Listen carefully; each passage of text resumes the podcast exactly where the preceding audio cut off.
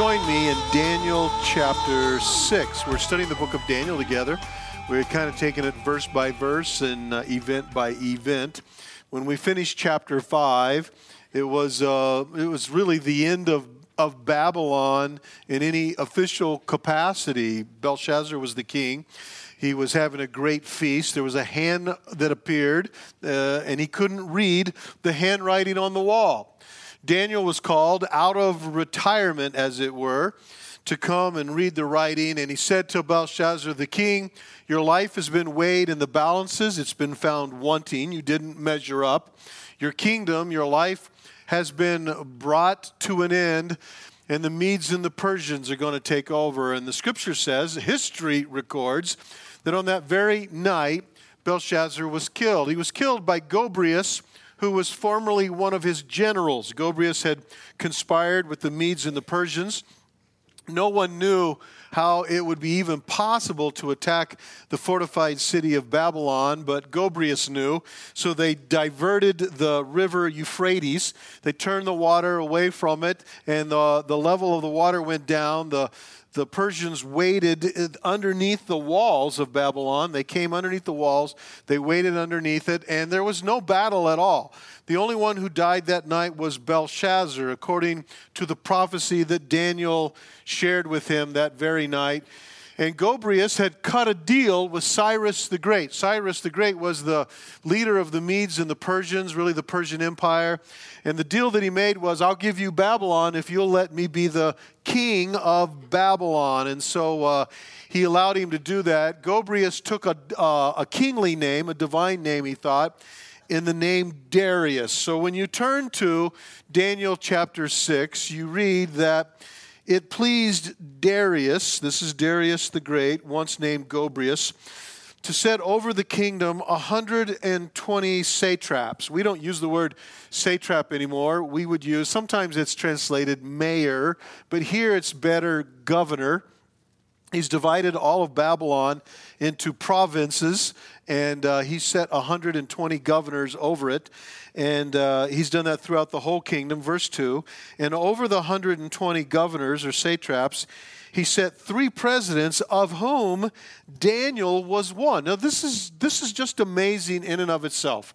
A Hebrew boy is taken as a captive after the war that Babylon fights with Israel. And, he, and he's taken away to Babylon, uh, ordained by the providence of God. He goes to the University of Babylon. He learns the Chaldean language. He learns the governmental system of, of Babylon. He works his way up in that government to become one of the chief counselors to Nebuchadnezzar and eventually one of the good friends of Nebuchadnezzar in that same period of time, God is trying to reach Nebuchadnezzar for his own personal salvation. And Daniel becomes the one who is instrumental in that as God reveals himself to Nebuchadnezzar. Well, Nebuchadnezzar dies, his son becomes king. He doesn't have any sons, so the nephews fight it out, and, uh, and Belshazzar is the one who kind of wins that. Well, Daniel has gone into retirement.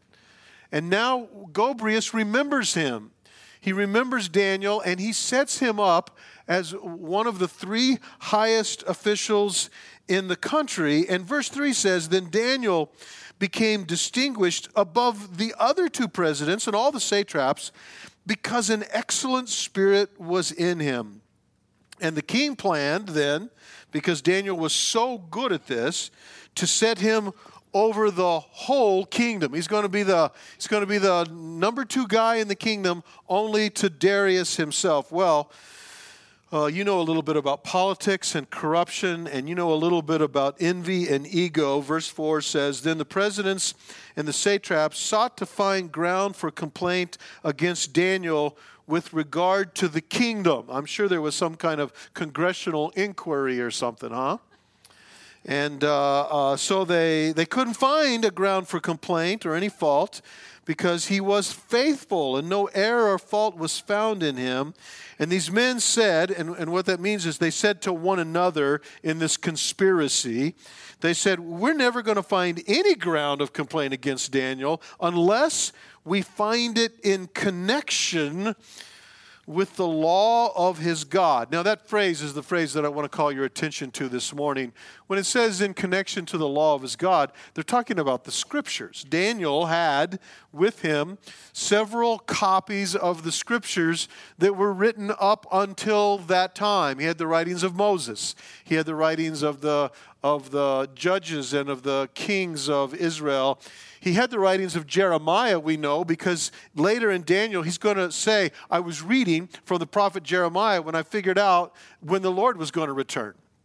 And so we know that he has all that. He refers to David, so we know he has the Psalms. So uh, David has the scriptures, or I'm sorry, Daniel has the scriptures, and Daniel sees the scriptures as truth.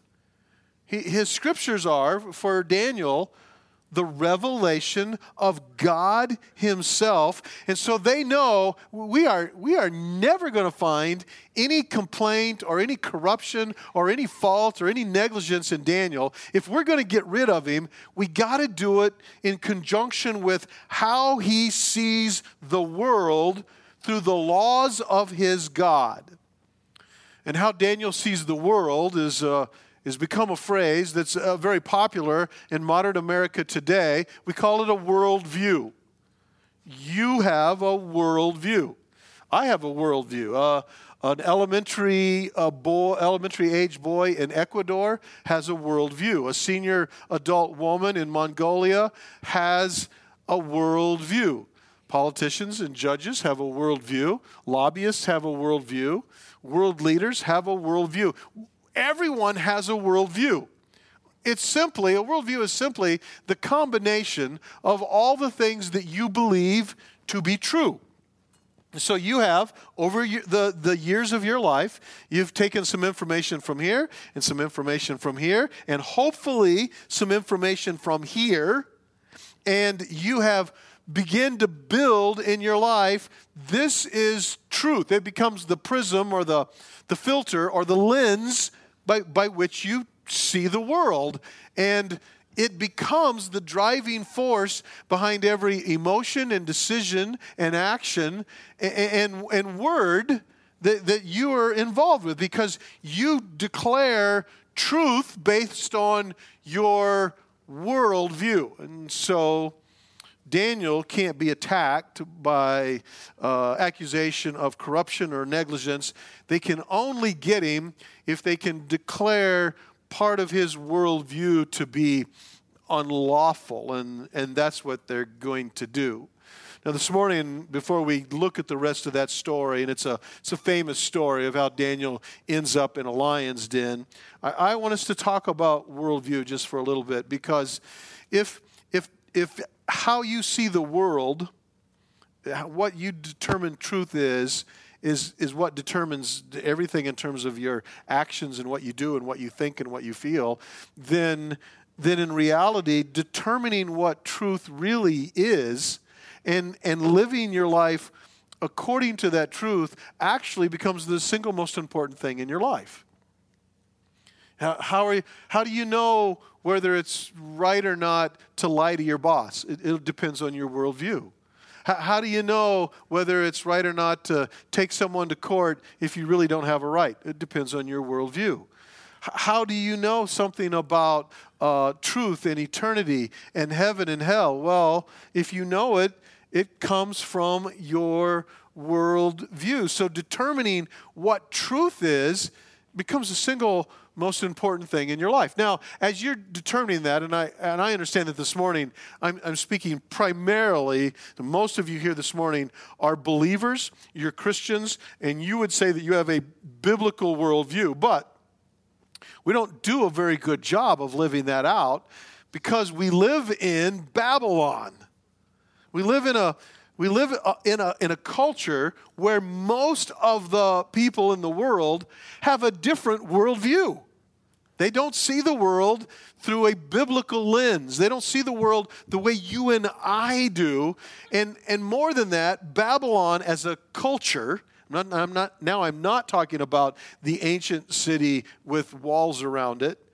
Babylon as a worldly culture is working to subvert the thinking of Christ followers.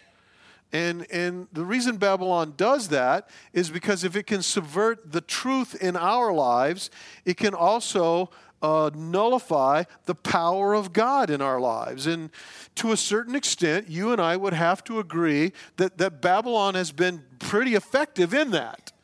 I would suggest to you that every single empty seat in this room is an evidence that we don't really act according to everything that we say we believe.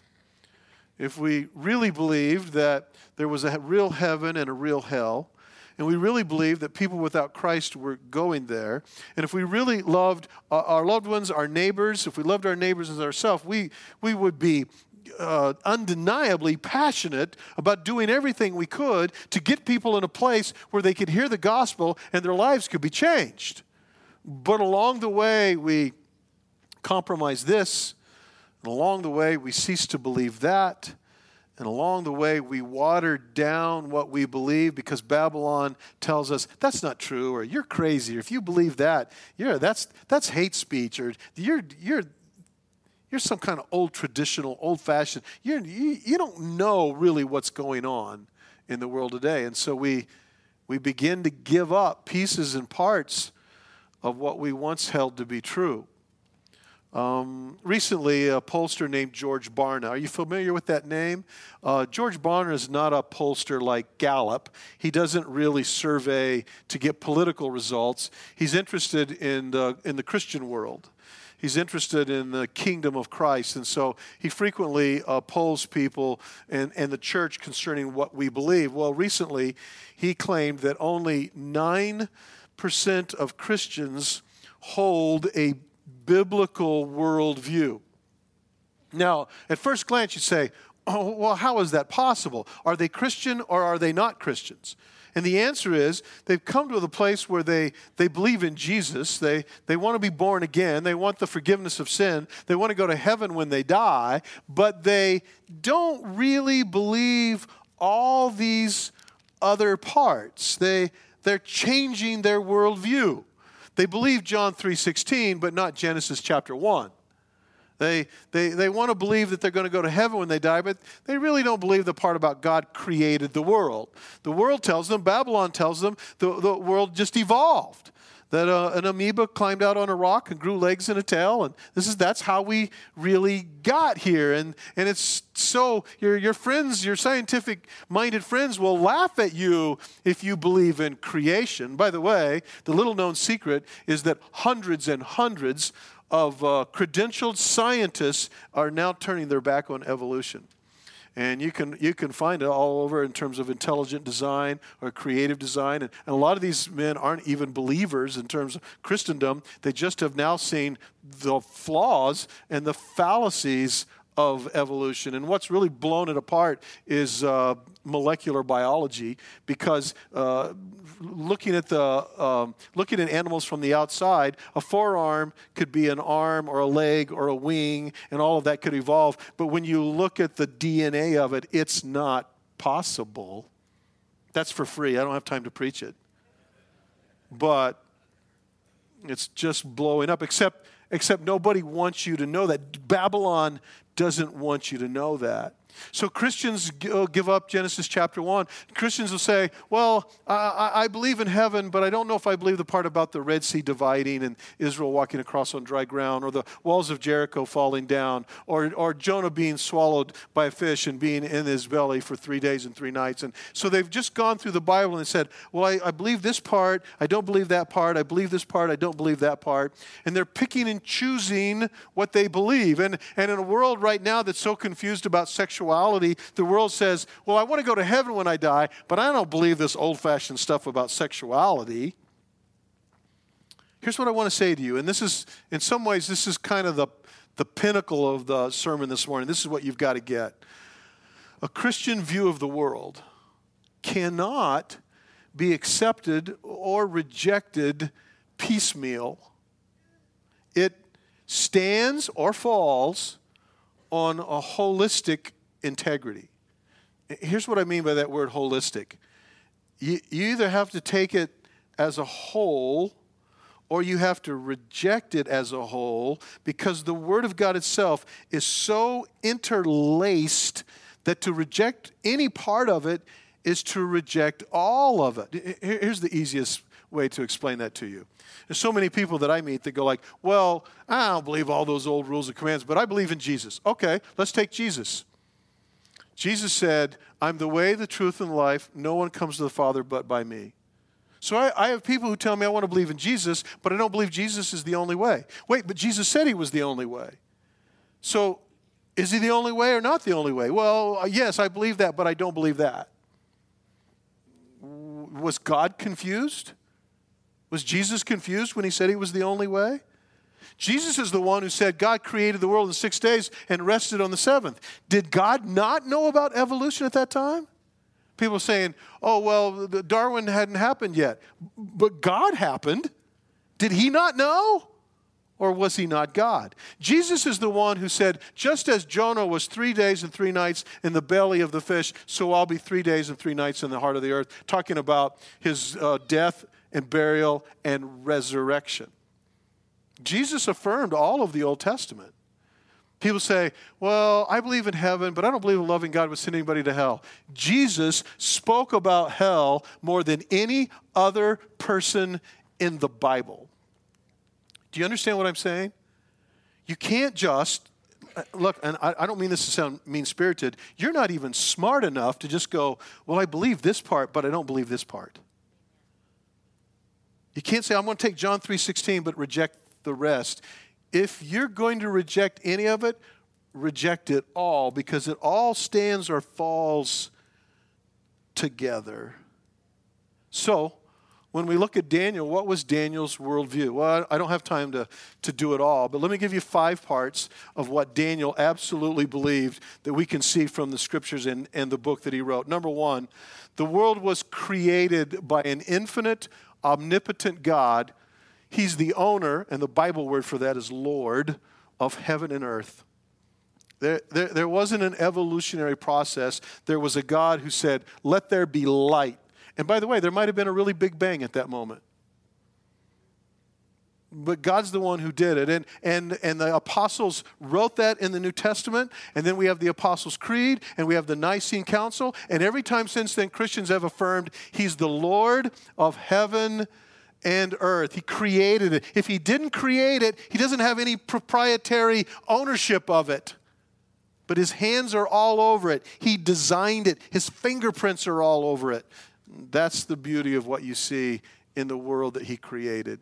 Secondly, our creator God is not just a creator God. He didn't just create the world and then step back, started spinning, and then let it go on its own our creator, creator God is also our Savior God. Say amen. He, he, didn't just, he didn't just create us and then leave us to ourselves, but the scripture says He loved us so much, He sent His one and only Son. And because of that, He's knowable. He's no, you can know who God is. So many people oh, there's so many things we can't know. You can know them. Uh, John writes in the New Testament, these things are written to you that you may know that you have eternal life. God is knowable because he constantly, continually reveals himself to us in love. And, and, that really is the story of the first four chapters of Daniel. In, in some ways, the first four chapters of Daniel are not about Daniel, they're about Nebuchadnezzar. Why? God loves Nebuchadnezzar. He wants Nebuchadnezzar to know him. So he sends a young Hebrew boy from Israel to Babylon. And he, and he raises him up in the government and he makes him there to, uh, available to interpret Nebuchadnezzar's first dream. And his first dream is revelation of himself. And, and, and then when Nebuchadnezzar gets prideful, he reveals himself again through the three friends of Daniel who walk through the fiery furnace and don't get burned. And then he reveals himself again with another dream. And then he reveals himself again through Nebuchadnezzar's mental illness. And who's there every time to interpret the revelation of God? Daniel is. And why is God doing this over and over again? Because he loves Nebuchadnezzar. And Nebuchadnezzar's testimony, his proclamation in chapter 4 is there's only one God in all the world. He comes to this saving knowledge of salvation in that. This is what God wants to do with you. This is what he wants to do with every single person on the planet. God's at work. He's at work in the world through, through mission teams that go to Nepal, through missionaries that go and spend their life other places, through the, through the Word of God, through, the, through the, the technology that we have. It's got God's Word all in it. He's at work in the world presenting Himself. One of the things that's happening in the Islamic world that is not talked about is that Islamic people are seeing the vision of Christ in their dreams sometimes, and then Jesus tells them where to go so that they can hear salvation. And our missionaries are having a knock on the door. They open the door, and people say, Last night I had a vision. They'll say things like, Are you Paul Jones? And, and the missionary goes, Yeah. And they go, I had a vision last night to, that come to t- talk to you, that you could tell me the way of salvation. Now, the reason you're not hearing that is all those people's lives would be in danger. So, and, and the evening news isn't going to carry that anyway, right? But that's happening in the world. Why is it happening? Because God is knowable and He's revealing Himself so that people will be saved. Now, God created the world, but the world was given to humankind in order to manage it with the divine principles that the Lord Himself set forward. And so uh, God uh, gave, uh, the scripture says, Adam and Eve dominion over the world. He set them as steward managers of the world, sacred managers of the world. So, so uh, mankind, humankind, is, is separate from the rest of creation. We are the pinnacle of creation because God breathed in mankind the breath of life. And because Adam and Eve received that, and they received the, the stamp of the imprint of the image of God on their souls, it means then, here's, here's a difference in two worldviews right here. This is I'll just I'll use this for illustration. It means that you either have a worldview that we're made in the image of God by a creative divine act by God, or that every every creature on the planet is equal There are many people, you probably know people, who think that every creature on the planet is equal and your rights aren't any greater than a deer or an elk or a wolf or a beetle or a ladybug. Don't think this isn't being taught in schools today. It's a different worldview than saying that you've been imprinted with the image of God and mankind has the divine responsibility and right to manage the world. And that's what God commanded us to do. Two different worldviews. Well, what did we do when we were supposed to be managing the world? Well, we blew it, didn't we? Adam and Eve sinned, and everybody who's ever lived on the planet since then has sinned. You've sinned, and I've sinned. And so the world fell under a curse of sin. That's, that's what happened. The world separated itself from God. The world thumbed its nose at God and said, You know what? I don't know that I believe everything that you said. I think we'll live life in the way that we think is best. And, and, and so, as such, Satan has partnered with human depravity to establish Babylon. Babylon is a worldview, Babylon is a world system that seeks to protect and maintain a sinful world. That's what Babylon does. Babylon doesn't want Jesus. Babylon doesn't want the gospel. Babylon doesn't want the, uh, uh, uh, a sermon of repentance and faith. Babylon seeks to maintain the present uh, status quo of a sinful world. That's how sin works. This is very easily illustrated. I'm not even going to ask you if you've ever done this. I know that you have.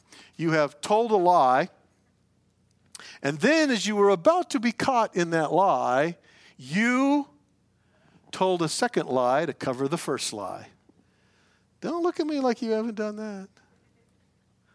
And then you told a third lie to cover the second lie to cover the first lie. And did you notice when you were caught in your web of lies that with every lie they became a bigger whopper than the last one? This is what sin does. Sin covers itself, sin tries to, to, to not get caught in its web of sin. And so a sinful world is just seeking to maintain itself, it doesn't want to be exposed by the light of the gospel and the righteousness of Jesus Christ. Because when that light is shed brought into your heart, what do you got to do? you, you can either go on your way to hell or you got to you got to run to the to the cross of Christ and throw yourself down. It's the only thing left to do. Babylon doesn't want that. Well, as we conclude this morning, and remember, this is just the highlights of Daniel's worldview. The last thing that we're going to see, and we're going to see it at length when we get to the prophetic parts of Daniel, but the kingdoms and the things of this world will pass away.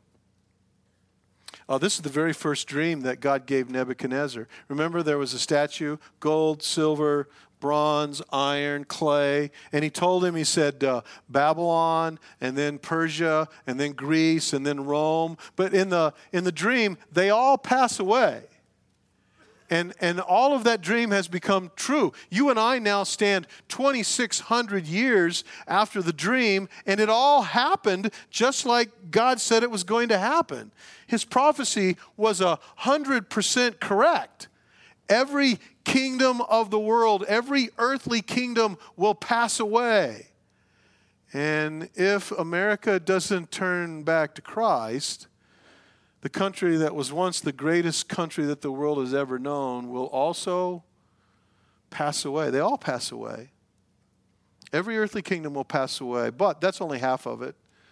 The other half is eventually it will all be replaced with an eternal kingdom of Christ. Jesus is coming again. You say, How do you know? It's my worldview. In, in, in this scripture right here, there are 300 prophecies concerning the first coming of Christ. 300 prophecies that were made before Jesus was born in a manger in Bethlehem that all came true.